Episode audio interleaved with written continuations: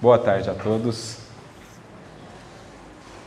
Que a paz de Jesus, o Divino Mestre, médico e amigo de todos os momentos, possa nos abençoar e nos envolver a todos. Que nesse clima de fraternidade, nos colocando no coração em posição de sincera humildade para o aprendizado, nós possamos receber aqui os recursos que esse médico de nossas almas distribui em abundância através dos seus auxiliares, auxiliando-nos efetivamente àquilo que é uma das buscas mais fundamentais para todos nós, enquanto espíritos imortais. A conquista da saúde em nível mais profundo, em nível mais abrangente, dessa saúde que se faça em nossa vida, em nosso coração, em nosso mundo interior, paz, luz, serenidade, brandura.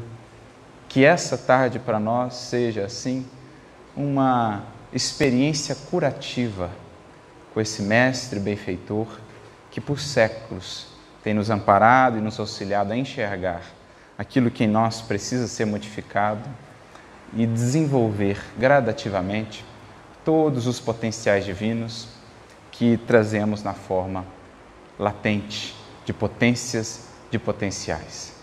Então é para mim uma imensa alegria estar aqui pela primeira vez na cidade de Lavras, depois de um bom tempo, né, Michele, tentando encaixar a possibilidade e tudo mais, Karina também, que é companheira nossa muito querida lá do NEP Paulo de Tarso, em São Carlos, há muito a gente intentava essa, essa oportunidade de aqui estarmos para conhecer o trabalho, hoje em especial nesta casa também, uma casa com tanta tradição, quase centenária, né? É para nós uma alegria poder vibrar no clima ou sob a influência de espíritos que nos antecederam e que muito fizeram pelo nosso movimento, cuja lembrança permanece viva na história espírita, na história de um modo geral dessa cidade, inspirando os tarefeiros que hoje assumem os seus postos a seguirem adiante e a fazerem dentro das possibilidades tanto quanto nos seja possível, assim como esses outrora tanto se esforçaram para levar essa mensagem libertadora e transformadora da doutrina espírita e do Evangelho do Cristo adiante. Então, que assim possamos nos sentir inspirados por todos estes que um dia aqui passaram e que possamos ter mais consciência do quanto nos cabe fazer para honrar esse esforço desses que nos antecederam. É nesse espírito que aqui nos colocamos na condição de um simples irmão, agradecido pela oportunidade de estarmos aqui partilhando do divino pão do Evangelho. E o tema que nos foi proposto é dos mais interessantes e diria dos mais fundamentais, porque é uma das buscas imprescindíveis de todos nós, enquanto espíritos cada vez mais conscientes do que somos, do que viemos aqui fazer e para aquilo que estamos destinados. Né? Qual é a nossa destinação? Vamos aprendendo a analisar esse conceito fundamental, por exemplo, da nossa saúde, de uma perspectiva ou de um prisma mais abrangente, graças a renovação que o Espiritismo nos traz para um, uma série de, de aspectos e de elementos da nossa vida. E não seria diferente no que diz respeito à nossa saúde. Então, para iniciar a nossa reflexão sobre essa fala tão conhecida de Jesus, né, entendê-la no seu contexto e o alcance a que Jesus se propõe com essa fala, nós vamos trazer aqui um conceito do benfeitor Emmanuel, que tem sido efetivamente para nós, que nos propomos ao estudo do Evangelho, um verdadeiro professor. Quanto material, quanta riqueza, quanto temos aprendido com o esforço desse Espírito que secularmente tem se dedicado ao Cristo, ao seu Evangelho, amparado aí, como sabemos, graças à obra do Chico, por espíritos que estão lá mais próximos de Jesus que são aqueles que realmente assumiram no primeiro momento a condução do cristianismo na terra, como Paulo, Estevão e tantos outros, sabemos dos vínculos profundos que unem o coração de Emmanuel a esses espíritos que foram os próprios construtores, juntamente com Jesus, né, os mais próximos colaboradores do Evangelho. Emmanuel, portanto, sendo um médium no mundo espiritual, um intermediário dessas grandes mentes e desses luminosos corações, tem sido para nós uma verdadeira ponte para a compreensão mais aprofundada do Evangelho do Cristo e, naturalmente, da doutrina espírita. E no livro O Consolador, que é um livro estilo Livro dos Espíritos, perguntas e respostas, por isso muito interessante. Emmanuel vai tratar ali os mais diversos temas, desde as ciências da Terra, por exemplo, a medicina, a biologia, a física, a química, até os temas da mais alta filosofia, como também as reflexões religiosas ou as reflexões morais em torno do Evangelho. Um livro, portanto, muito vasto, um livro a ser estudado. Mas a questão que nos interessa mais propriamente aqui, acerca dessa frase de Jesus, que é a linha mestra da nossa reflexão nessa tarde, né? os sãos não precisam de médico, mas sim os enfermos. Na questão 95 do livro Consolador, pergunta-se a Emmanuel o que pode se entender por saúde.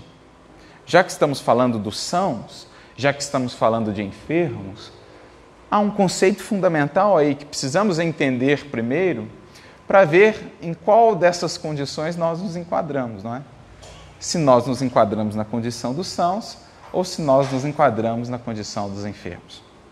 Porque a gente vai ver pelo próprio contexto em que Jesus nos traz essa reflexão, existiam alguns ali que, talvez não entendendo muito bem essa concepção, esse conceito, se consideravam efetivamente sãos tendo dificuldades no relacionamento ou na convivência com aqueles que eram mais claramente tomados por enfermos.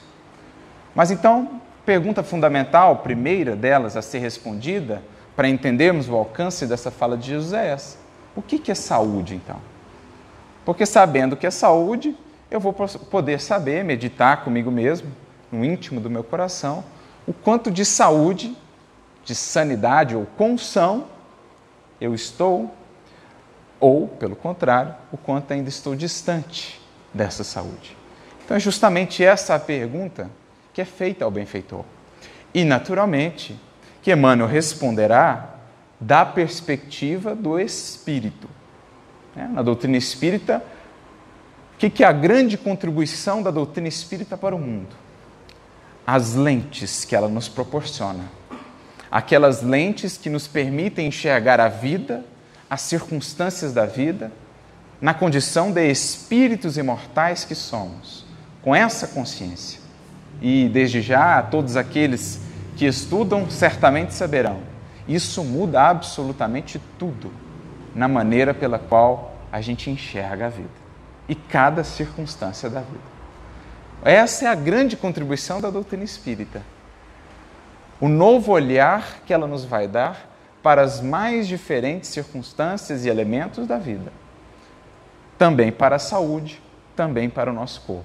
Então é com esse prisma que Emmanuel vai abordar o assunto. E ele vai então dizer assim: olha, para vocês, geralmente, saúde significa o perfeito equilíbrio dos órgãos, dos sistemas do corpo, dos tecidos. Do ponto de vista do mundo espiritual, no entanto, Saúde é a perfeita harmonia da alma. A harmonia é esta que muitas vezes, para que se consiga ela, a enfermidade do corpo será um caminho, quando muitas vezes até mesmo um recurso necessário. Então Emmanuel já coloca por terra muitas vezes aquele conceito que nós ainda trazemos de saúde. Resumindo, reduzindo o conceito de saúde a perfeito equilíbrio do corpo. Se o meu corpo está bem, então eu estou saudável. Mas justamente por essa redução, nós perdemos de vista do nosso radar, da nossa análise, muitos dos elementos que são os verdadeiros causadores da nossa infelicidade, que são muitas vezes os elementos as posturas, enfim, aquilo que cultivamos em nós que a longo prazo, vai culminar lá na ponta num processo de enfermidade do corpo físico. Que nesse caso aí é apenas a ponta do iceberg. Porque houve todo um processo anterior nesta experiência ou em experiências pregressas que acabou culminando naquela condição que agora se manifesta em meu corpo. Então, Emmanuel muda a nossa chave, nos convida a analisar o conceito do ponto de vista de espíritos. E nesse novo ponto de vista é interessante pensar que agora é possível, por exemplo, encontrar a saúde na enfermidade. O Chico mesmo, quando estava enfermo, ele dizia assim, né? Estou doente, mas estou podendo trabalhar. Então eu diria que eu estou doente, mas estou são. Se alguém puder me entender. Porque nessa perspectiva do espírito, ele via naquele processo pelo qual passava como um processo que o estimulava, que o incentivava, que o impelia ainda mais à conquista da legítima saúde, aquela a ser buscada. E que para muitas, em muitos casos, para que a alcancemos, inclusive o corpo haverá de padecer. Porque o corpo deve estar a serviço do espírito. E se para o espírito for o mais proveitoso no momento, se assim o Criador e as leis divinas que nos regem a vida entenderem que, se para o espírito melhor for naquele momento, naquela experiência, que o corpo padeça, assim o corpo, a serviço da saúde, muitas vezes vivenciará essas experiências. Então, esse é um conceito muito importante, que vai estar também nas obras basilares da doutrina espírita. Por exemplo, no Livro dos Espíritos, uma questão que vai estar muito relacionada nesse sentido, com o conceito que Emmanuel nos traz, a gente já vai pegando algumas palavras-chave que são importantes para a gente entender: equilíbrio, harmonia, saúde, essencialmente, vai estar associado a isso. Equilíbrio, harmonia, e equilíbrio e harmonia vai estar associado dentro, digamos, da visão de mundo e de vida que o Espiritismo nos traz, a um outro aspecto fundamental. Né? A um outro elemento fundamental, que é o que define o que é o equilíbrio e o que é a harmonia. O que é o eixo central do universo e da vida que define o que está equilibrado e o que não está equilibrado? O que está em harmonia e o que não está em harmonia? tem um nome esse eixo. Se chama para nós lei divina. As leis divinas, se quisermos no plural, ou a lei natural, ela é o eixo estabelecido desde sempre pelo Criador, desde o momento da criação, né? eternas e imutáveis como o próprio Criador são as suas leis, como está lá nas questões 614, 15 e 16 do Livro dos Espíritos, eternas e imutáveis como o próprio Criador, são elas que regulam a harmonia e o equilíbrio do universo e das criaturas.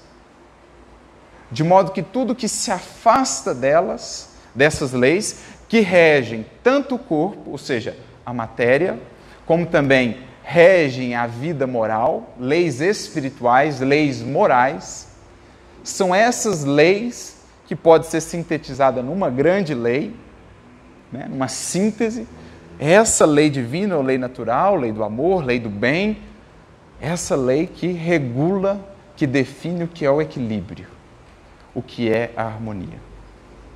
Esse conceito é tão importante que lá na primeira questão da terceira parte do Livro dos Espíritos, em que Kardec vai tratar das leis morais, a primeira questão é a questão 614 e Kardec vai justamente nesse ponto fundamental e faz a grande pergunta: o que se deve entender por lei natural? A própria palavra natural já nos traz esse sentido, né? O que é natural, o que é o, o, que é o ideal, o que é o natural, o que foge do natural é anormal. É o que não está naquilo que é a proposta da natureza, do equilíbrio, da harmonia. Então, o que é a lei natural? E os espíritos respondem a Kardec e a todos nós. A lei natural é a lei divina, ou a lei de Deus. Ela diz ao homem o que ele deve fazer e deixar de fazer. E o homem ou a criatura humana só é infeliz quando dela se afasta. Esse é um conceito fundamental. Afastamento da lei divina é desequilíbrio. É o afastamento do equilíbrio, é o afastamento da harmonia.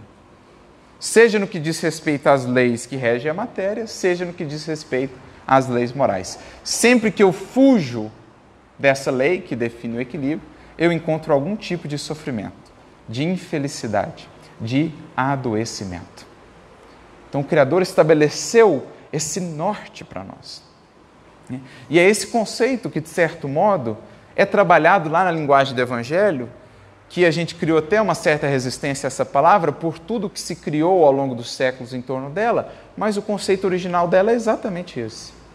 O conceito da palavra pecado, por exemplo, no grego, hamartia, no hebraico, hatá. O conceito é basicamente o seguinte: eu tenho um alvo.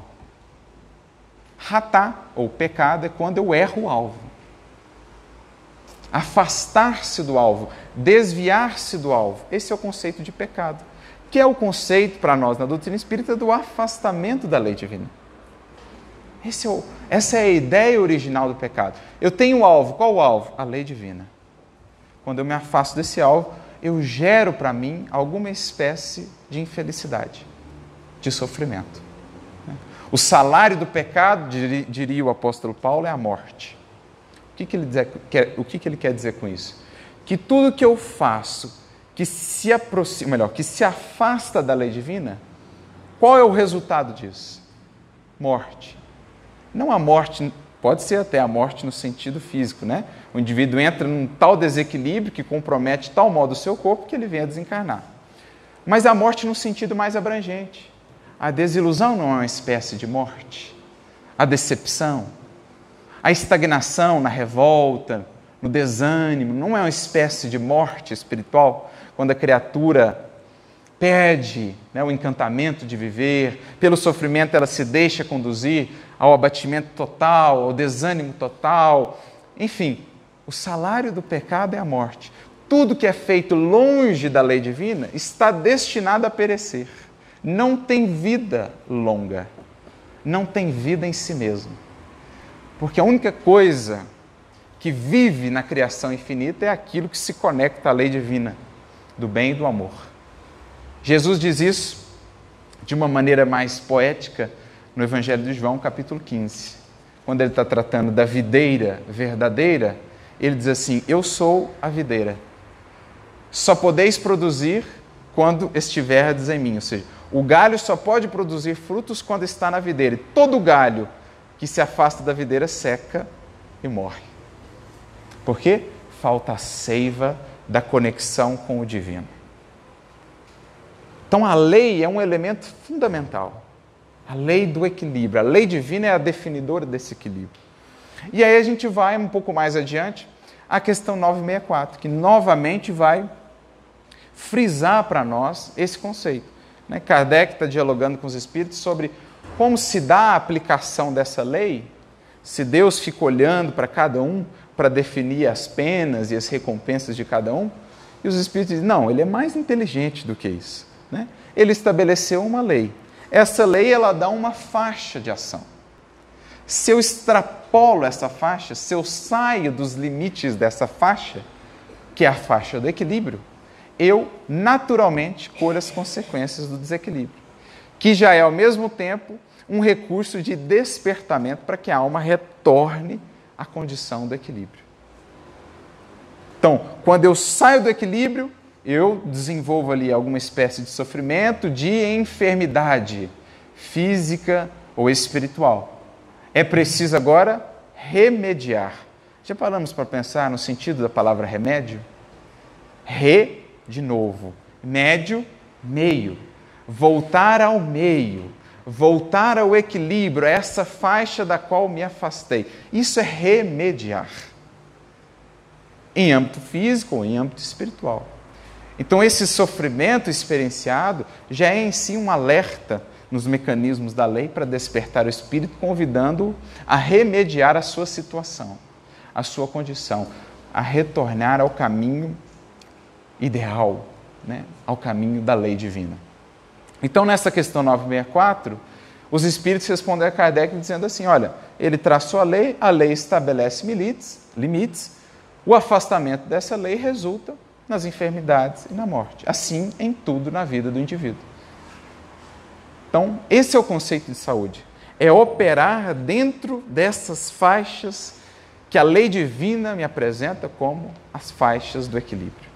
A gente percebe isso facilmente, por exemplo, em relação ao nosso corpo. Comeu demais, excedeu-se, saiu do equilíbrio daquela faixa, o resultado manifesta-se logo na forma de uma indigestão, na forma de um problema intestinal, etc, etc. Uma lei básica, né, materialmente falando. Assim, transportando isso para o âmbito do espírito, por analogia, também. Afastou-se um pouco da energia, daquela energia que por vezes é necessária, mas tendeu um pouquinho para a cólera, logo aquela sensação ruim, aquele incômodo, aquele desequilíbrio interior que muitas vezes é tão difícil de corrigir. Nosso dia fica, o restante do dia a gente fica meio perturbado, a gente fica meio inquieto, porque a gente saiu do equilíbrio. Às vezes, a situação pedia uma certa energia, mas dentro de uma faixa. Então é preciso aprender a olhar a saúde do ponto de vista espírita ou espiritual com, essa nova, com esse novo olhar, com essa nova perspectiva. Né? A lei como a definidora do caminho de saúde plena, que não é simplesmente saúde do corpo. Buscamos antes a saúde do espírito que somos, de tudo que aqui internamente vivemos, entendendo que, por vezes, para que alcancemos essa condição, o corpo passará por desajustes, porque ele atua, aprendemos com a doutrina espírita, muitas vezes como uma espécie de esponja que absorve os desequilíbrios da nossa mente, do nosso espírito, do perispírito, mas essencialmente a saúde que nos importa é essa: a das emoções, a dos pensamentos, a da nossa conduta orientada, alinhada com essa lei divina, que pode ser descrita em uma série de palavras, de, de princípios norteadores: o amor, a síntese de todos eles, o bem, a justiça, a caridade, a misericórdia. Essa é a saúde que buscamos. Com essa nova perspectiva, a gente já pode responder a segunda pergunta fundamental: Sou enfermo? Nessa perspectiva, eu posso estar com o corpo 100%, o vigor da juventude, toda a energia, mas sou enfermo? Olha, na Terra, creio que são raros, bem raros, aqueles que talvez poderão dizer que sim. Mas aí a gente vai entender melhor o porquê Jesus traz essa fala e o contexto em que ele traz essa fala. Por quê? Ele esteve diante de alguns que se consideravam sim enfermos. Melhor, que não se consideravam enfermos e que tinham uma extrema dificuldade com aqueles que mais claramente estavam enfermos. Quando Jesus nos traz essa fala, a gente tem frisado muito isso nas nossas últimas falas sobre o Evangelho, a importância de entendermos o contexto. Porque as falas do Cristo, claro que por si, elas têm já um valor enorme. Como Emmanuel frisa no prefácio do Caminho, Verdade e Vida, cada fala de Jesus é como uma pérola que tem o seu valor no conjunto do colar, mas que separada do colar também tem um valor em si mesmo. É isso que Emmanuel vai fazer muitas vezes nos estudos do Evangelho. Ele tira aquela pérola, né, aquela fala de Jesus do contexto e a coloca em outro contexto. Mas ela já tem um valor em si mesma. E ainda assim, então, a gente consegue ver uma reflexão absolutamente proveitosa que Emmanuel nos traz. Muitas vezes tirando aquela fala do contexto. Esse é um, um meio de estudar também o Evangelho. Mas estudá-lo no contexto também é muito rico e muitas vezes essencial. E nesse caso também. Quando Jesus traz essa fala?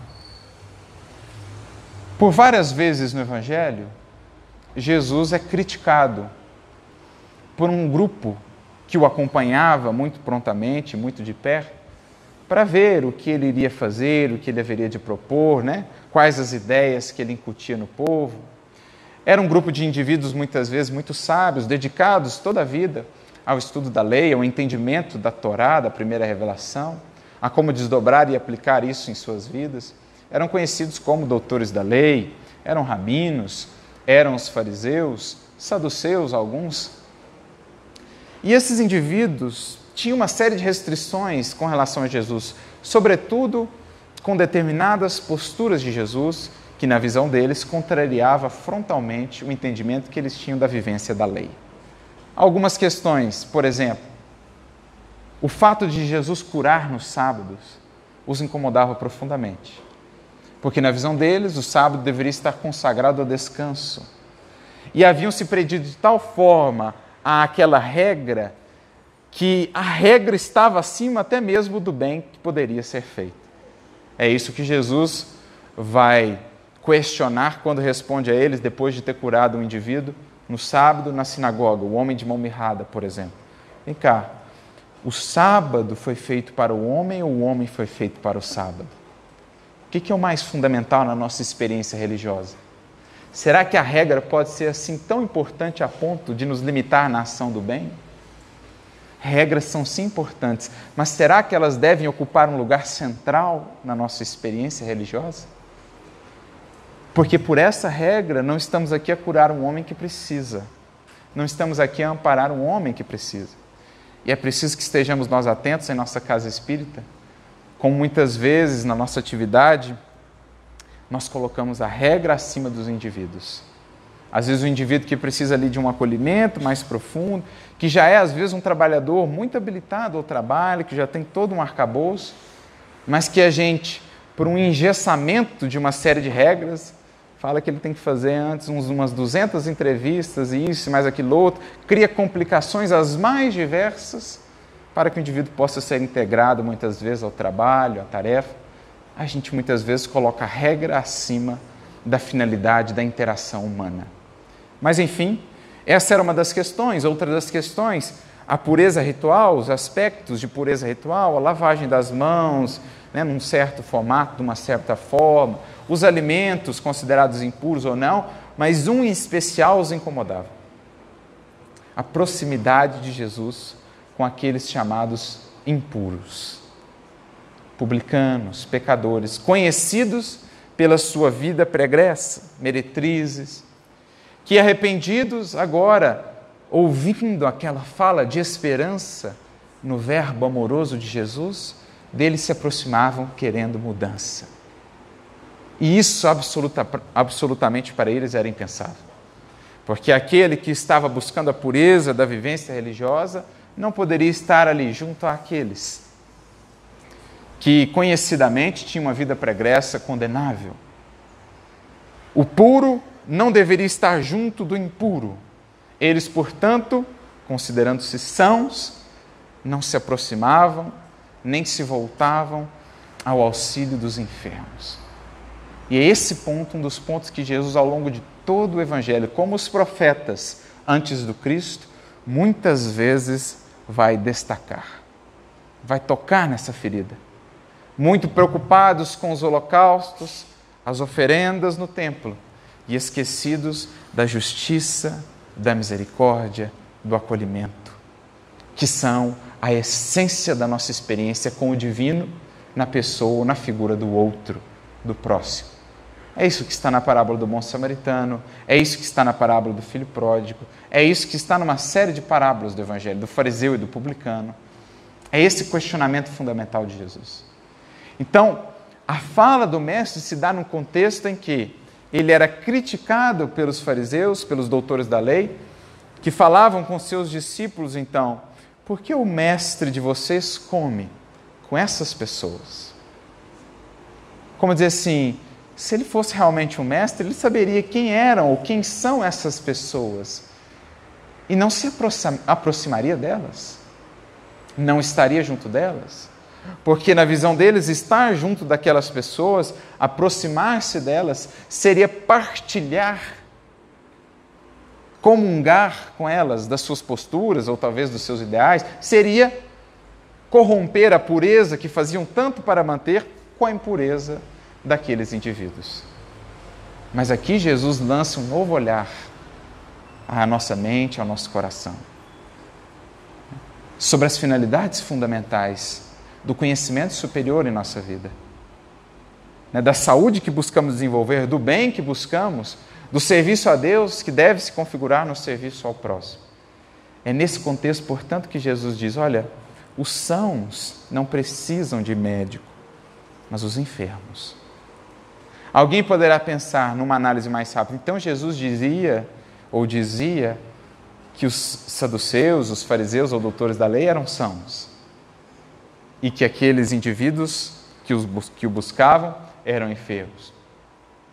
Mas será que nesse contexto, que agora entendemos saúde, Jesus dizia que, ele, que eles eram sãos? Ou será que simplesmente e de maneira muito sutil Jesus dizia: Olha, eu não posso auxiliar tanto aqueles que se consideram sãos, mas aqueles que já se consideram enfermos, que já reconheceram a sua enfermidade, esses eu posso auxiliar.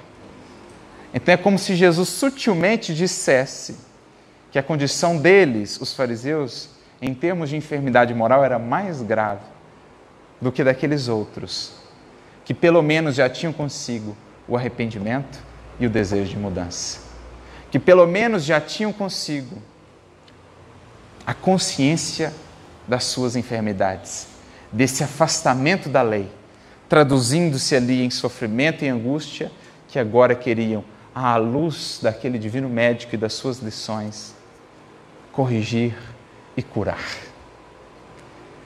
Então é aí que a gente entende o alcance dessa fala de Jesus. Jesus não está isentando os fariseus e colocando-nos no pedestal. Vocês são sãos.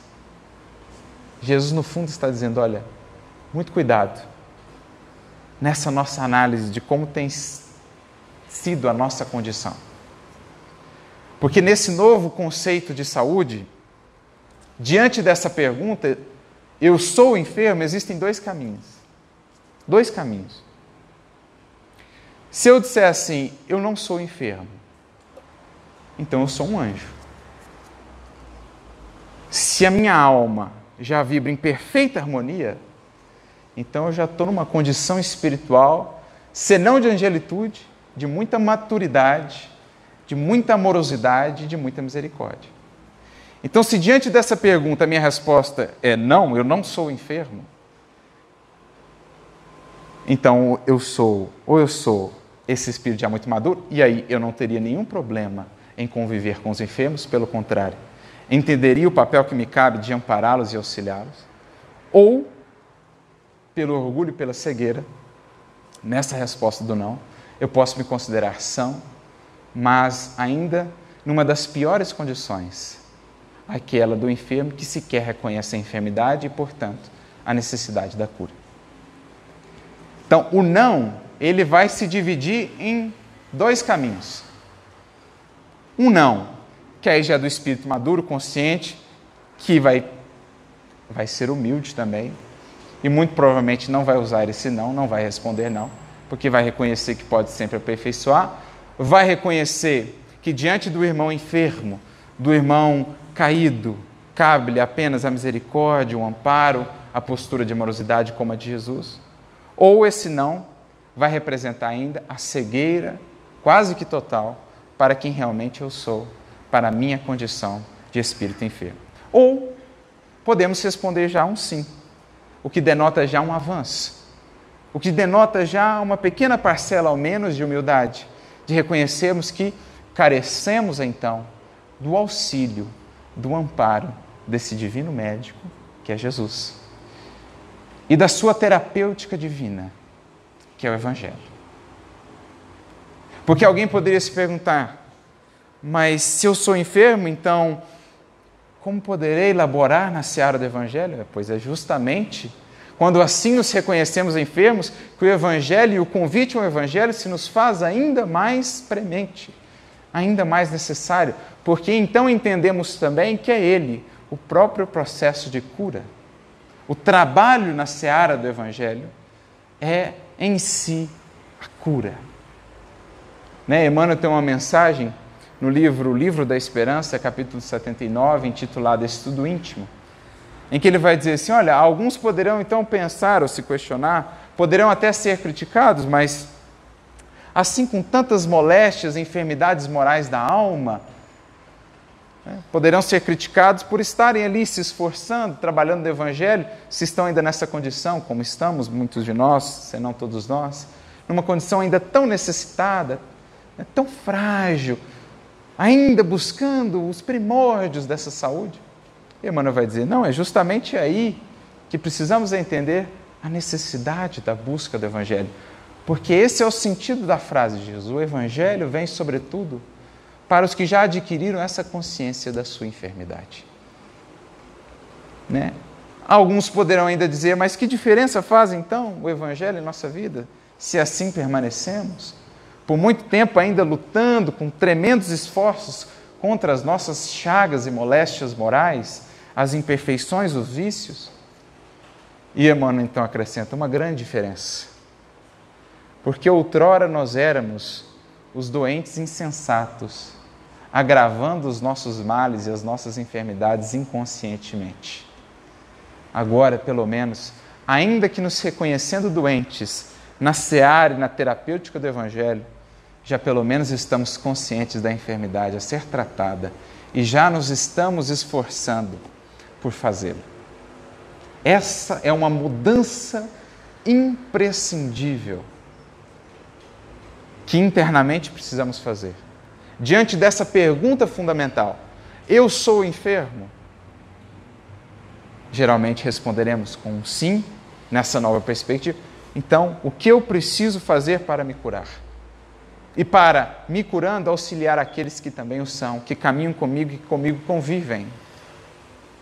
É sair daquela condição, muitas vezes, do orgulho espiritual e da cegueira, enxergando enfermidades, enxergando as, as moléstias e as misérias apenas dos terceiros, sem me dispor minimamente a reconhecê-las também em mim e auxiliá-los no tratamento, como auxiliar a mim mesmo nesse investimento que podemos e devemos fazer com Jesus. É identificar moléstias que existem em nós que nem sempre são assim tão visíveis, que aparentemente são nobres ou teriam ali um princípio nobre, mas que se perderam no meio, que era a condição dos fariseus, muitos deles.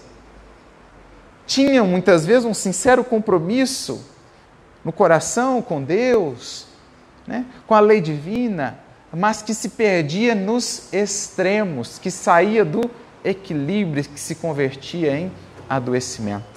Esse é o caso de Paulo, por exemplo, a época de Saulo. Princípios nobres, muitas vezes, que pelo excesso se transfiguraram em enfermidade. É o que Emmanuel vai dizer uma mensagem muito interessante que está no livro Bênção de Paz, capítulo 29, intitulado Enfermos da Alma em que o Emmanuel diz assim, comentando esse versículo, né? Não são os que gozam de saúde que precisam de médico, mas os enfermos. Aqui e ali encontramos inúmeros doentes que se candidatam ao auxílio da ciência médica, mas em toda parte, igualmente, existem aqueles outros portadores de moléstias da alma, para os quais há que se fazer o socorro do espírito. E nem sempre semelhantes necessitados são os viciados e os malfeitores, que se definem de imediato por enfermos de ordem moral quando aparecem. É o que nós temos no quadro em que Jesus traz lá a frase. Nós tínhamos aqueles mais facilmente reconhecidos como os enfermos, cuja própria vida pregressa falava dos desequilíbrios, as próprias aflições e angústias, mas nós tínhamos aqueles outros enfermos que, diante de Jesus, não se reconheciam como tais, os fariseus aparentavam ou até mesmo traziam em suas vidas princípios nobres de sincero compromisso com Deus e com as leis divinas, com a disciplina e etc., mas que no excesso, na ausência do equilíbrio, se converteram em enfermidades difíceis de serem identificadas. E aí o Emmanuel traz, por exemplo, traz alguns exemplos para a gente, né? Ó, Vemos outros muitos enfermos para os quais é preciso descobrir o remédio justo e às vezes difícil, de vez que se intoxicaram no próprio excesso de atitudes respeitáveis, em que se desfiguraram os sentimentos, tais como sejam. Então, o zelo deles por pureza, no princípio, às vezes era algo até nobre, do equilíbrio, da pureza, o compromisso com a lei, mas que, perdido no excesso, se transfigurou em enfermidade. E aí ele traz os exemplos, ó. Os extremistas da corrigenda. Saulo era um extremista da corrigenda. Tão apaixonados pelos processos punitivos que se perturbam na dureza de coração pela ausência de misericórdia. Essa era muitas vezes a descrição dos fariseus que seguiam a Jesus, tão atentos aos aspectos da corrigenda que se cristalizaram na dureza de coração, da qual não se apercebiam. Saulo estava tão preocupado com a corrigenda dos conceitos na visão dele errados de Estevão, que para ele era natural considerar a hipótese ou a possibilidade de lapidá-lo por aquilo a pretexto de salvar a lei, de preservar a pureza da lei mosaica. Aqueles fariseus que seguiam Jesus estavam tão preocupados com essa correção, com essa disciplina da lei, que para eles era perfeitamente cabível. E o melhor até era ser feito não curar o indivíduo no sábado, do que curá-lo no sábado, quebrando a regra do sábado. Então percebe, é uma enfermidade, só que mais difícil de ver. E é para essa, sobretudo, que nós, especialmente aqueles que vão tendo mais conhecimento espiritual, e nós espíritas não temos pouco, do mesmo modo que os fariseus ao tempo de Jesus, e Jesus faz questão de frisar: olha, conhecem muito, estão assentados na cadeira de Moisés. Fazei o que eles dizem, mas não fazei o que eles fazem, porque dizem, mas não fazem. Jesus fala lá em Mateus 23. Conheciam muito. Mas é para essas enfermidades, as mais graves, que nascem do orgulho, do egoísmo, sutis, que nos enseguecem e que nos tornam assim tão capazes de ver e reparar as enfermidades alheias, essas são as mais graves para as quais deveremos atentar. Outro tipo, ó, os extremistas da gentileza. Tão agarrados, perdão, tão interessados em agradar que descambam um dia para as deficiências da invigilância.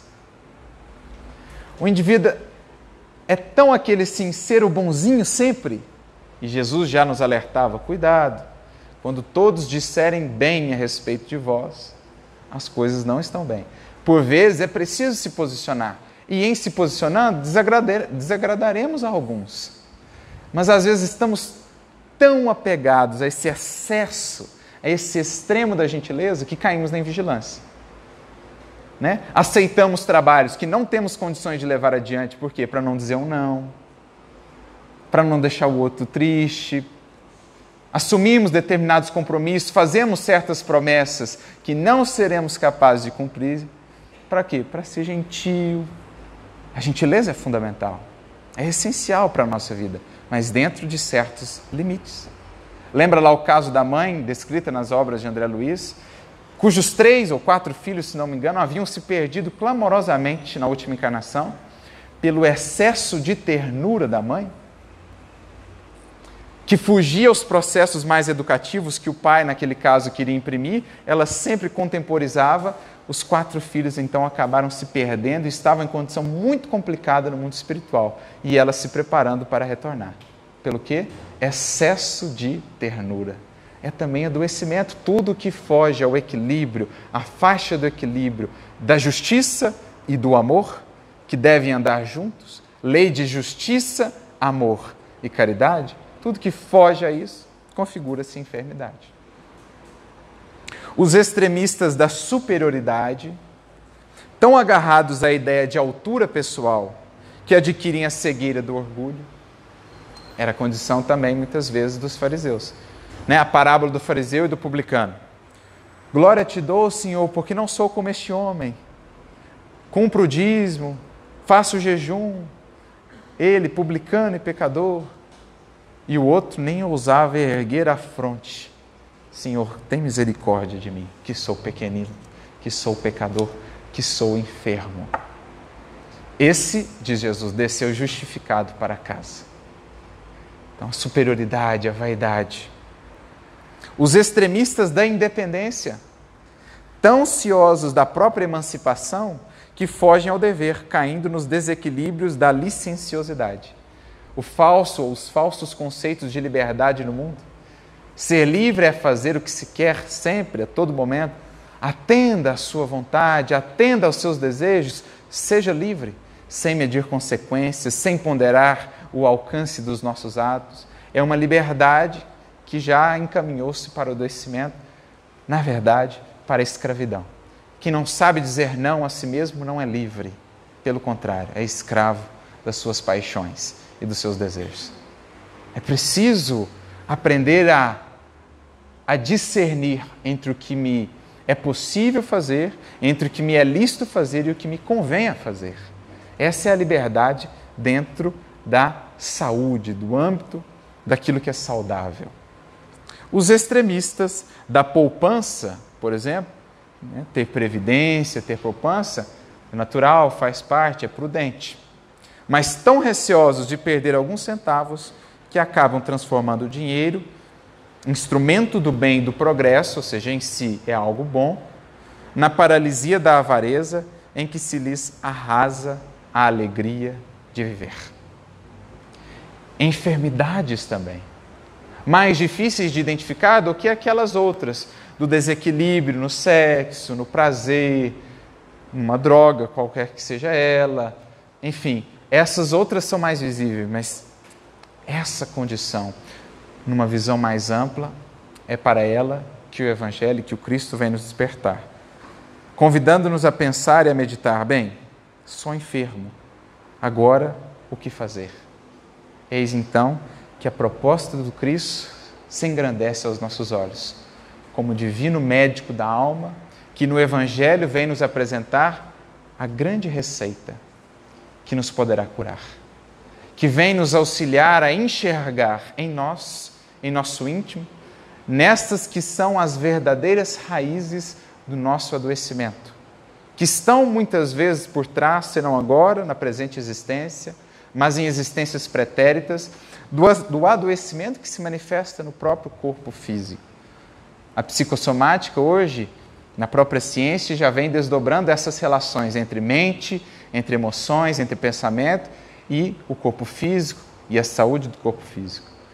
Mas se quisermos falar de uma saúde realmente integral, realmente mais abrangente e duradoura, é preciso falar das paixões que ainda muitas vezes nos governam, dos vícios que precisaremos tratar e dos medicamentos que o Cristo vem nos apresentar no devido combate a esses processos enfermiços.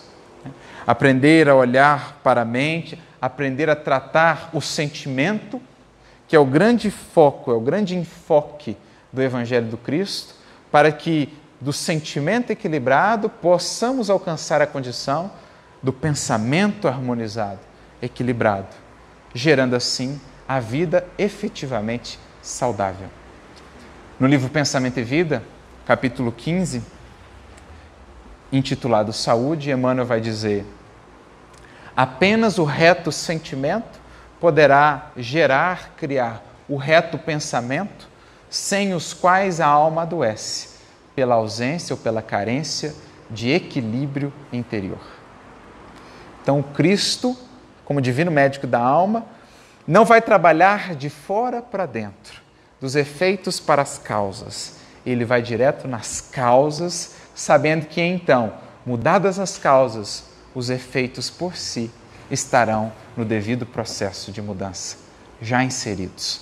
Ele vai no sentimento, na emoção da criatura, sabendo que está ali o cerne de toda a nossa expressão, da expressão de toda a nossa vida. Tudo que expressamos, seja pela fala, pelo olhar, pelos gestos, procede do coração.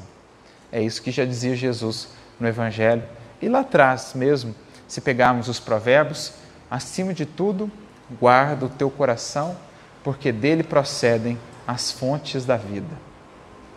Então Jesus vai na fonte com essa sua terapêutica divina do Evangelho, equilibrando os sentimentos para renovar emoções, para renovar pensamentos e assim definir uma nova vida, ainda que com lutas exteriores, ainda que com enfermidade no corpo, uma vida que se encaminha para a verdadeira saúde. Sem trabalhar esses aspectos exteriores, em vão buscaremos resolver os grandes dramas e as grandes questões do ponto de vista da saúde do nosso corpo com os recursos humanos. A medicina terrestre é fundamental, tem a sua importância capital, mas como diz Emmanuel, num capítulo muito bonito do seu primeiro livro, está lá o capítulo 23, A Saúde Humana, do livro Emmanuel, ele diz: A saúde humana jamais será o resultado de comprimidos, soros, anestésicos e etc. Isso tem a sua utilidade, mas a saúde humana nunca, jamais se restringirá apenas a isso. É preciso trabalhar sentimento, é preciso trabalhar emoção.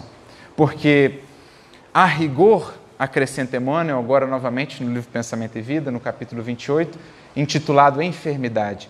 A rigor, não podemos dizer que todo o processo de adoecimento físico decorre dos processos de elaboração mental. Mas podemos dizer sim que todo o processo de elaboração mental impacta significativamente nos processos de adoecimento físico. O pensamento sombrio adoece o corpo são e agrava os males do corpo enfermo, dirá Emmanuel. Porque toda emoção violenta é qual uma martelada na engrenagem de uma máquina sensível e toda aflição cultivada é como a ferrugem destruidora que prejudica o seu funcionamento. Então, Cristo, como divino médico da alma, com o seu bisturi, vai então abrir para nós esse mundo interior das nossas emoções e sentimentos, convidando-nos a operar ali as cirurgias divinas, na química divina do seu, do, do, das pílulas do Evangelho, para que enfim possamos alcançar essa saúde que tanto esperamos. Mas nós damos aqui uma breve pausa nessa primeira parte para retornarmos daqui uns 20 minutinhos para a sequência da segunda parte. Essa condição de sãos ou enfermos, uma nova perspectiva, agora do ponto de vista espiritual. Reconhecendo-nos todos, então, ainda de um modo geral, creio, né? Muito distanciados dessa perfeita harmonia da alma, reconhecendo-nos, portanto, como enfermos que deverão agora buscar naquele que nos foi oferecido, como também na sua terapêutica, Jesus e o Evangelho, a fonte da efetiva cura para a nossa alma. E buscando também com isso, nesse processo de autocura, de auto-entendimento de nós mesmos, buscando com isso também desenvolver para com os nossos irmãos que também estão inseridos nesse processo de cura, mais compaixão, mais misericórdia, mais entendimento no sentido de ampará-los também nos esforços, que são os esforços que nós estamos fazendo. Então, agora, nessa segunda parte, o nosso enfoque será entender melhor a proposta desse divino médico que Jesus se configura para nós numa das múltiplas facetas que o mestre assume perante a nossa consciência. Né? É ele mestre, é ele educador, é ele é médico, ele é benfeitor, enfim. Hoje estamos mais propriamente voltados para essa sua característica de divino médico, sobretudo agora amparados ou ancorados no complemento que a doutrina espírita vem trazer, né, projetando novas luzes sobre o Evangelho, sobre essa receita da saúde mais integral que nos é dada a alcançar, que é o Evangelho, o Espiritismo projetando luzes sobre esse Evangelho vai contribuir em muito para a sua aplicação em nossa vida, para a identificação do que é em nós, eh, do que são em nós hábitos, posturas, vícios que nos afastam, digamos, dessa condição do equilíbrio onde se mantém, onde se conserva a verdadeira saúde. Me recorda aqui, inclusive, de uma fala do Espírito de Verdade que nosso modo de entender o próprio Mestre, está lá no Evangelho segundo o Espiritismo, no capítulo 6, item 7, em que ele diz: Sou o grande médico das almas. Venho vos trazer aí aquilo que vos pode curar. Mais adiante nessa mensagem ele diz: Extirpados sejam das vossas almas doloridas a impiedade, o erro, a mentira, a incredulidade, são monstros que, que sugam vosso mais puro sangue e que vos abrem chagas mortais, quase sempre mortais. É uma maneira poética, quase que simbólica, que o Espírito de Verdade tem de nos apresentar realmente quais são as principais chagas do nosso ser, enquanto espíritos que somos, quais são aquelas que mais nos debilitam, aquelas que mais nos consomem as energias, aquelas que mais nos minam as forças da renovação, da vida e da saúde. Ele descreve ali quatro, que, se pararmos para pensar, todas elas representam posturas de afastamento do compromisso com a lei divina que define o equilíbrio. O erro como afastamento daquilo que é o justo a ser feito, o correto a ser feito. Né? A mentira como afastamento da verdade, que é a expressão da lei divina. A verdade, como dizia Jesus, que nos torna, que nos faz livres. Então, a mentira, como também um processo de adoecimento que nos mina as energias da alma. A impiedade, ou seja, a dureza de coração, a indiferença, que é o distanciamento da caridade, que é o distanciamento do amor. E longe do amor, longe do bem, não há saúde possível nem durável. Somente no amor, o maior de todos os medicamentos da vida, é que nós podemos realmente nos curar, porque Ele, esse grande diluente universal de tudo aquilo que em nós representa adoecimento, das mágoas, das revoltas, da dureza, da, do orgulho, da vaidade, no amor, né? na água viva do amor, tudo isso vai se desfazendo, vai se diluindo, vai perdendo força. E a incredulidade, ele também acrescenta o espírito de verdade. Ou seja, a falta dessa esperança que a busca do divino, a fé em algo maior, num propósito existencial, maior do que simplesmente apenas a vida material, a falta dessa esperança, como ela nos adoece, como ela nos mina as energias. O espírito de Alcione mesmo diria no livro Renúncia, né? Viver sem esperança é o maior de todos os males. E é o que muitas vezes essa falta de fé na vida, no outro e em mim mesmo, é a isso que essa falta de fé e de esperança me conduz também em adoecimento. Então, isso tudo, como que vai minando a nossa energia, como está lá, naquela bonita passagem do Evangelho, a mulher hemorroíça ou a mulher com fluxo de sangue. É essa muitas vezes a nossa condição, porque o sangue ali não representa apenas o sangue ou a força vital do corpo físico, podemos pensar também no quanto essas posturas de afastamento da lei divina nos consomem da nossa própria energia vital, nos levando a essa vida de angústia, essa vida de fragilidade, essa vida de incerteza, de dúvida constante, que nos faz assim tropeçar, que nos faz vacilar. É preciso, tocando as vestes do Divino Mestre, e é bonito até o local em que ela toca as vestes, né? na orla da túnica de Jesus, não é acaso esse, esse toque, porque nas orlas das túnicas dos mestres de então existiam certas faixas de azul que representavam o compromisso daqueles indivíduos com a vivência da lei divina.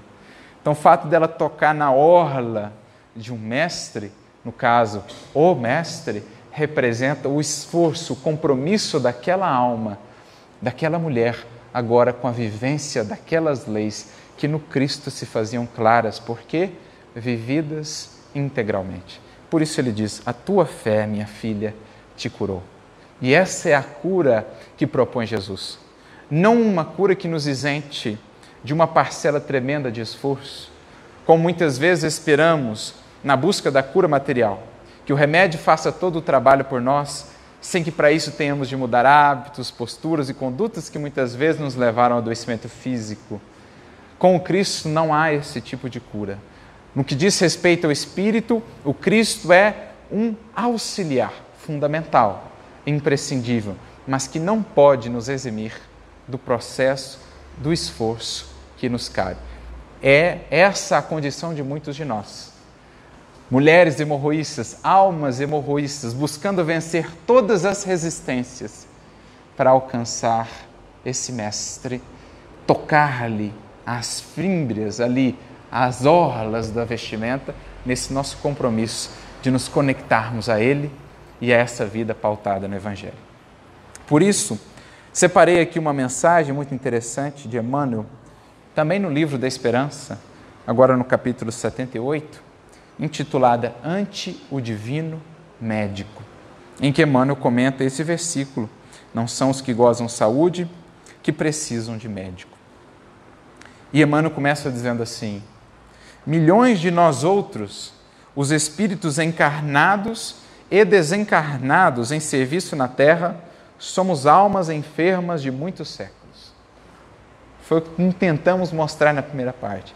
Que no corpo fora dele, estamos todos em busca, ou pelo menos deveríamos estar, dessa saúde do espírito que somos. Carregando débitos e inibições, contraídos em existências passadas ou adquiridos agora, proclamamos em palavras sentidas que Jesus é o nosso divino médico. Creio que isso todos nós já reconhecemos. Já é um passo. O reconhecer que precisamos desse médico e que precisamos da sua terapêutica. Mas Emmanuel frisa, muitas vezes isso está ainda no âmbito das nossas palavras sentidas. E basta ligeira reflexão para encontrar no Evangelho a coleção de receitas articuladas por ele com vistas à terapia da alma. Então, dentre as várias definições que o Evangelho pode ter e tem, Emmanuel aqui escolhe abordar uma. O Evangelho é um conjunto de prescrições médicas do Divino Médico a cada um de nós. Isso é interessante porque, em geral, nós associamos Jesus apenas ao âmbito religioso, né? o vemos apenas como uma figura religiosa, alguém que veio nos falar sobre. Mas não percebemos que ele era também um cientista, que ele era também um médico que falava de medicina, de ciência porque sendo ele um espírito crístico, tem ele todas essas aquisições. Um espírito crístico sabe de todas as coisas, é sábio em todas as frentes da sabedoria. Então Emmanuel define assim o evangelho. E por que que ele é uma receita, uma prescrição, um conjunto de prescrições para a nossa saúde? Naquele conceito de saúde que tratávamos, vinculado à harmonia com a lei divina, o que é o evangelho? A vida do Cristo. O seu verbo e a sua vida, as suas lições e os seus exemplos. E esse conjunto de lições e de exemplos, eles representam para nós o paradigma, o arquétipo de uma vida perfeitamente harmonizada com a lei divina, que é a condição de saúde perene e perfeita. Por isso que tudo que nós vemos no evangelho é prescrição de saúde, porque nos aponta para esse equilíbrio, para esse remediar da nossa vida, alinhando os pontos distantes, as posturas e os hábitos dessa faixa de equilíbrio com aquilo que o Cristo representa para nós na vivência da lei. Todas as indicações, prossegue Emmanuel, do sublime formulário primam pela segurança e concisão. Então a receita do Cristo ela é concisa e segura. Ou seja, não tem risco do remédio não dar certo. Por vezes, na medicina humana, o remédio não funciona. Mas no que diz respeito à medicina da alma e à receita do Cristo, é infalível. É seguro, é certeza que em aplicando aquilo à sua vida, o resultado a ser colhido, a ser experienciado, é saúde, felicidade, harmonia crescentes. E é conciso, o que é característica dos grandes e sábios, verdadeiramente sábios espíritos. Não precisam de ilustrar muito a fala, não precisam de dourar muito a pílula, porque a pílula em si mesma, a pérola, embora pequenina, já carrega todo um valor, um potencial que não se pode mensurar. Então o mestre sempre foi conciso, sempre foi pontual.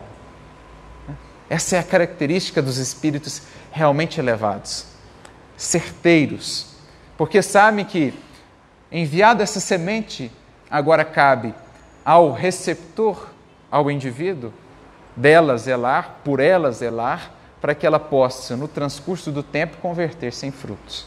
E é uma semente que sempre vinga quando há o esforço do agricultor, que no caso somos nós, aqueles que devemos cultivar o campo do espírito que somos. E aí ele começa a apresentar então algumas dessas receitas seguras e concisas. Ele apresenta a enfermidade e a receita que o mestre nos propõe. E aí fica o exercício para cada um de nós, na análise do que nos faz sofrer e do que nos adoece, identificando o que está ainda em nós, analisarmos também o quanto da receita já temos aplicado em busca da saúde, da felicidade que esperamos. Né? Porque a felicidade nesse mundo, ser tão feliz quanto nos é possível por aqui, é um dever nosso. Dizem nos Espíritos, na questão 920, 921, o homem é quase sempre obreiro da sua infelicidade. Se praticasse a lei de Deus, seria tão feliz quanto possível. É seu dever fazê-lo. Analisar a sua vida, ver o que tem feito, ver o referencial e perceber o que é preciso modificar a partir desse referencial, que para nós é Jesus.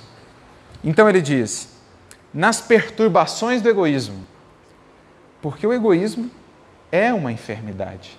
E é, diria mais, a grande enfermidade. Os próprios espíritos vão nos dizer: o egoísmo é a grande epidemia do mundo. Nós temos aí muitas epidemias ainda que assolam o corpo físico, mas essas não são as mais graves. Essas não são, de longe, as mais graves. Muitas vezes elas são até recursos de saúde do espírito. A mais grave, a que mais nos atravanca, a que mais nos compromete, enquanto coletividade humana enquanto indivíduos, é a grande epidemia do egoísmo. Então, nas perturbações do egoísmo, o que Jesus indica? Faze aos outros o que deseja que os outros te façam. Pílula do Cristo. Cada frase de Jesus é uma pílula infalível, de uso indiscriminado, sem efeitos colaterais, a não ser os melhores, para sermos aplicados, para ser aplicado, utilizadas essas pílulas diariamente. A cada minuto, se preciso for. Não há risco de excesso, não há risco de dose extra, de overdose, não há risco de efeitos colaterais. Cada lição do Cristo Cada ideia dele, como semente viva, como uma pílula ativa, uma vez incorporada pela mente, se dinamizada na existência, converte-se gradativamente em saúde crescente. Então, cada frase do Cristo é uma pílula que você está tomando. Cabe a você perceber o quanto está dinamizando essa pílula na existência. Nas convulsões da cólera, Jesus indica: na paciência possuirás a ti mesmo. Ou seja, a falta da paciência gera a falta do controle de mim mesmo. E por isso a cólera. Em trabalhando a paciência, e aí a gente já vai percebendo melhor a finalidade de determinadas convivências, de determinadas experiências para trabalhar em nós aquilo que é o antídoto para o que de fato nos adoece. Aquilo que trabalha em nós a paciência nos cura, embora muitas vezes enxerguemos como um problema. É aquilo mesmo que está sendo a cura proporcionada pelo Mestre. A cura para a cólera, a cura para a impaciência, para a imprevidência, a inquietude, para o ímpeto, o impulso, etc. Nos acessos de revolta, Jesus indica humilha-te e serás exaltado. Na paranoia da vaidade, olha, vaidade é uma paranoia. Né? Uma paranoia. O indivíduo se perdeu da realidade, de si. Tem alguma ilusão mais prejudicial ao indivíduo do que a ilusão que ele cria sobre ele mesmo, sobre o que ele não é, sobre o que ele julga ser e não é? Então é uma paranoia a vaidade. Isso é a vaidade.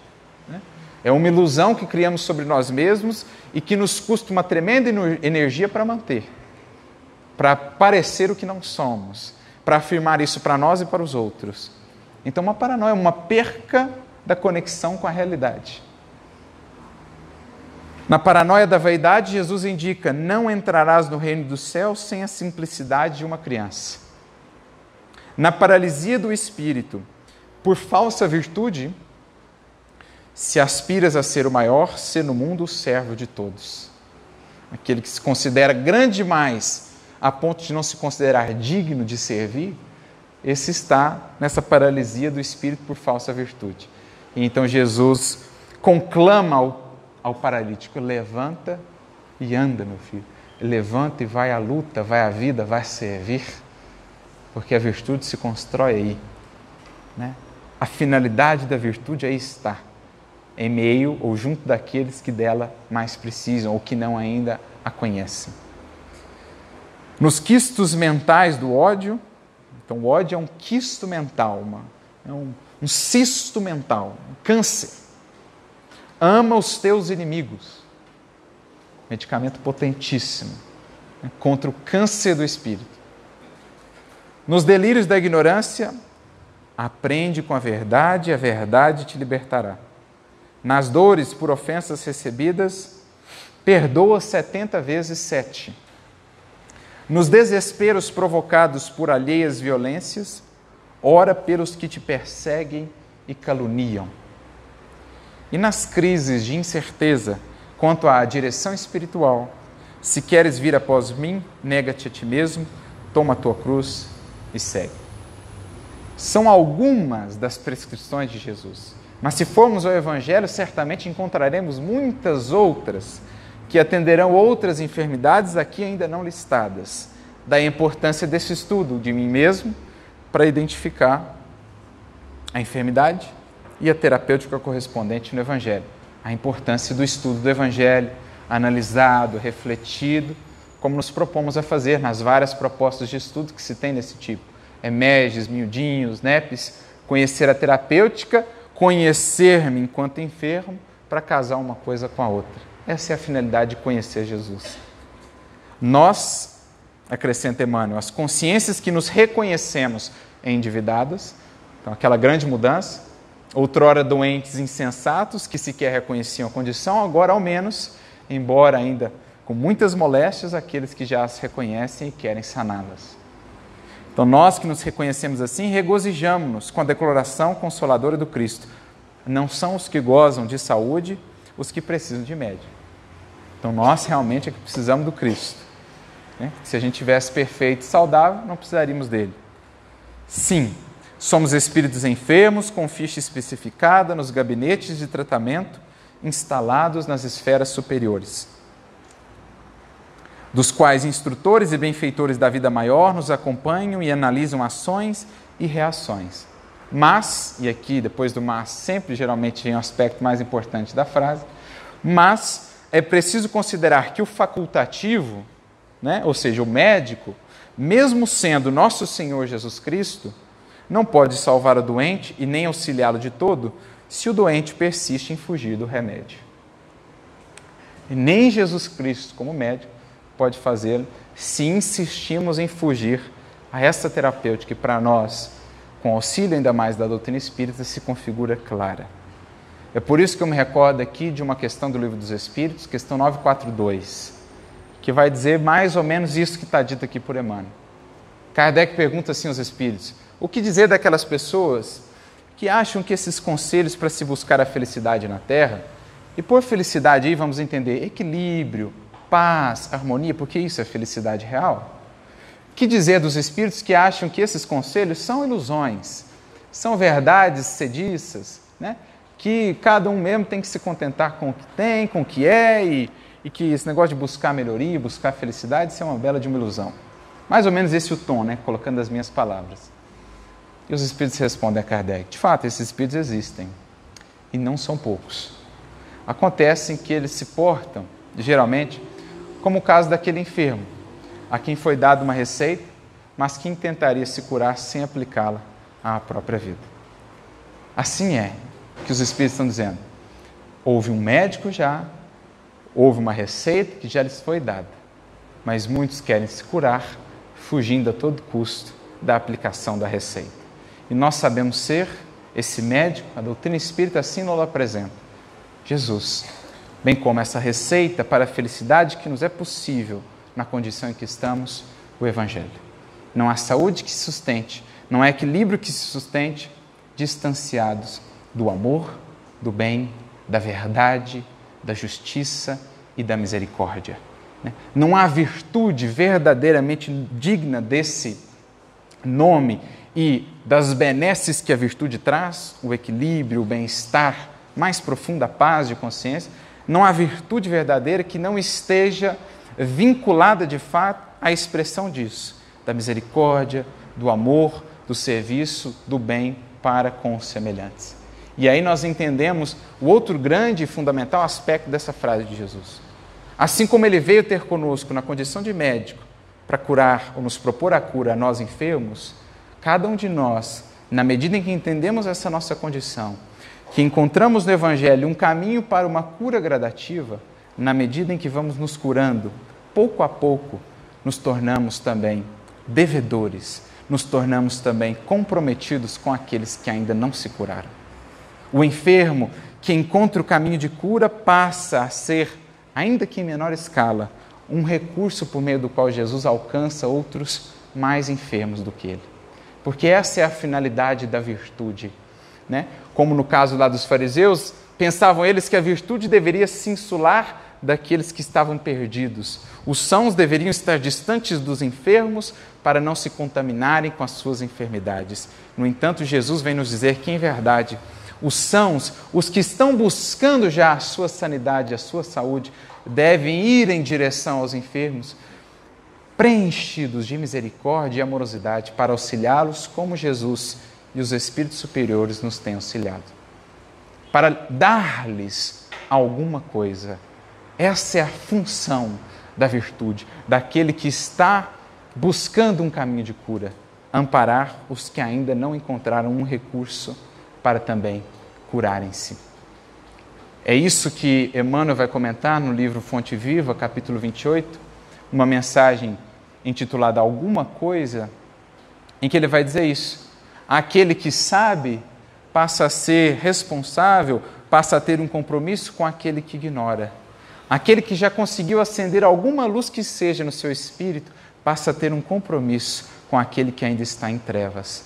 Aquele que já encontrou minimamente o caminho da caridade passa a ter um compromisso de auxílio, de oração para com aqueles que ainda permanecem endurecidos.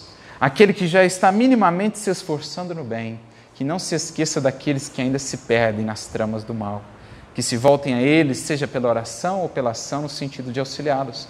Aquele que está construindo em si um mínimo de humildade, que não abandone o orgulhoso, que pelo contrário esteja ali para fornecer elementos a ele de reajuste, de reharmonização.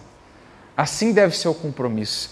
Aquele que sobe um pouquinho na dinâmica da lei divina passa a ter um compromisso de deixar alguma coisa para aqueles que ainda não subiram naquele patamar.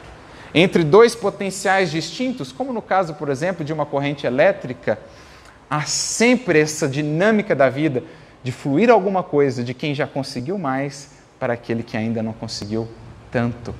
É o que nós vemos no caso da mulher hemorroíça. O seu anseio de melhoria com a virtude que já existia no Mestre fluem através daquele contato, daquele toque. Jesus chega a dizer: De mim saiu virtude, porque essa é a finalidade da virtude. Não se isolar num castelo de egoísmo e indiferença, mas pelo contato ser o sal da terra que promove a mudança e que conserva os valores do bem e da lei divina. Essa é a grande finalidade da virtude e o grande convite que Jesus fazia aos seus discípulos também. Os enfermos precisam de médicos.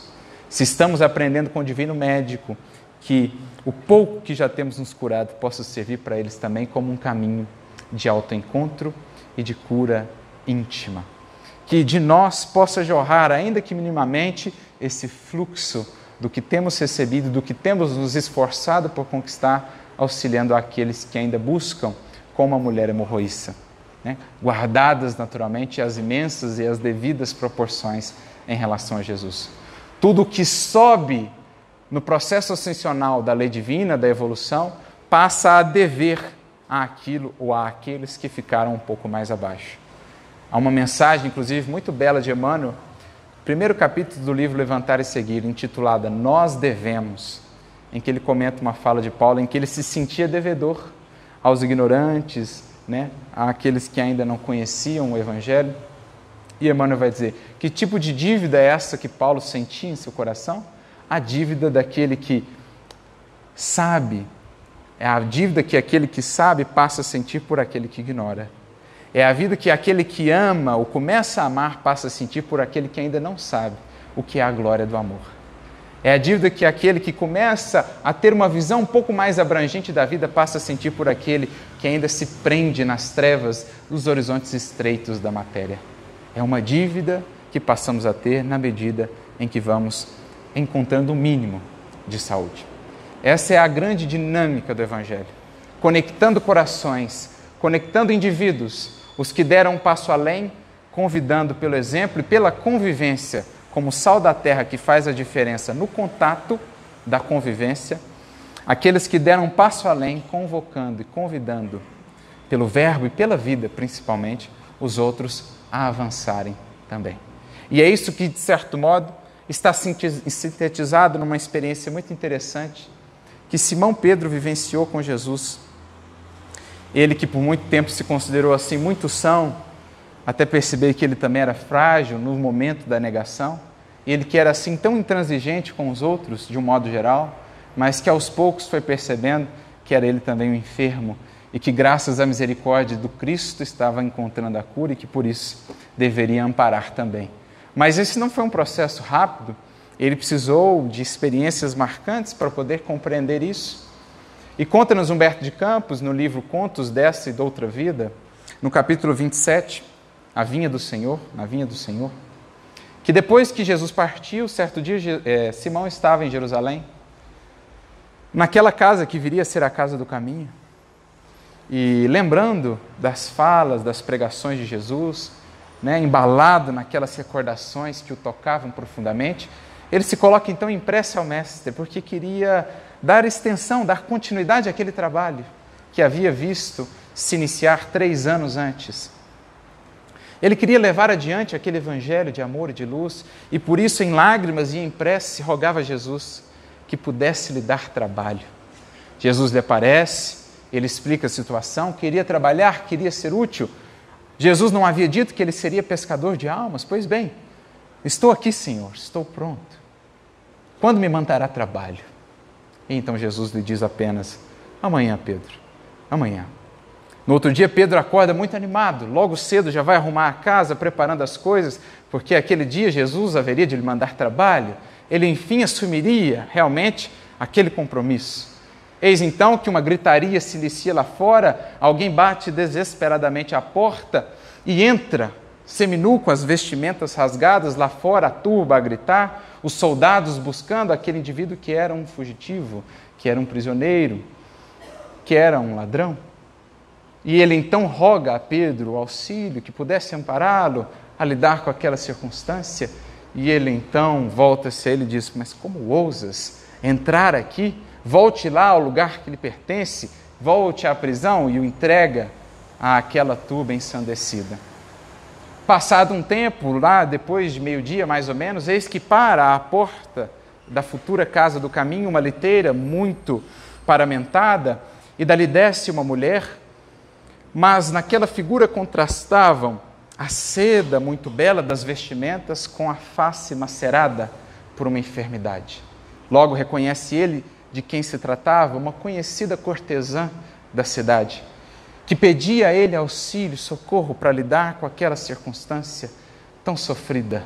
E ele então, duro e ríspido, volta-se a ela e lhe diz: Como ousas desonrar esta casa? Como ousas estar aqui? O teu lugar é na praça pública, onde deve merecer o justo julgamento da população. E a expulsa da casa do caminho. Passado mais um tempo, já ao final da tarde, novamente alguém bate insistentemente à porta. Esmurra. Quando ele abre, eis então que o homem cai, completamente bêbado. Era um conhecido bêbado daquela cidade, daquela região, que ali buscava algum amparo, algum auxílio. Mas eis então que Simão, muito rude, não venhas a sujar, a tornar impuro esse local com o teu vômito, retira-te daqui, borracho, e logo o expulsa mais uma vez. O dia assim passou todo ele, Simão à noite, sem entender a não visita de Jesus, né, o trabalho que ele lhe havia prometido, volta às preces e então clama: Senhor, me dissesses que hoje me enviaria trabalho. E eis então que Jesus lhe aparece mais uma vez, com o mesmo olhar sereno de sempre: Senhor, fiquei te esperar o dia inteiro. E eis então que Jesus lhe diz: Mas por três vezes hoje te visitei, Simão, e não quisestes me receber. Estive eu lá na figura daquele ladrão que lhe visitou mais cedo, na figura da ex-cortesã que buscava rimo e amparo, e na figura daquele irmão enfermo que queria apenas uma mão estendida. Simão então cai em si e percebe a dimensão da sua incompreensão e ainda da dureza do seu coração que precisaria ser trabalhado. Cai em lágrimas e diz a Jesus: Senhor, perdoa minha incompreensão. Eu não sabia o que fazer, eu queria conversar contigo para melhor me orientar. E Jesus lhe diz então: Simão, lembra-te sempre, toda vez que desejares conversar comigo, recorda que o Evangelho tem a minha palavra. E então Jesus desaparece, como que numa névoa, Simão vai às anotações de Levi, abre ao acaso e então lá lê. Eu não vim para os sãos, mas sim para os enfermos, porque são eles que têm necessidade de médicos. Nós, os primeiros deles, mas também os nossos irmãos. Que possamos nós, com Jesus, enxergar no processo de cura e de amparo aos enfermos a maior cura que possamos ter. Que Ele nos abençoe assim a encontrar no amor o remédio divino que nos haverá de libertar de todas as chagas e nos encaminhar à saúde, enfim, integral, abundante com Jesus. Que Ele nos abençoe e nos inspire a todos. Muita luz e muita paz.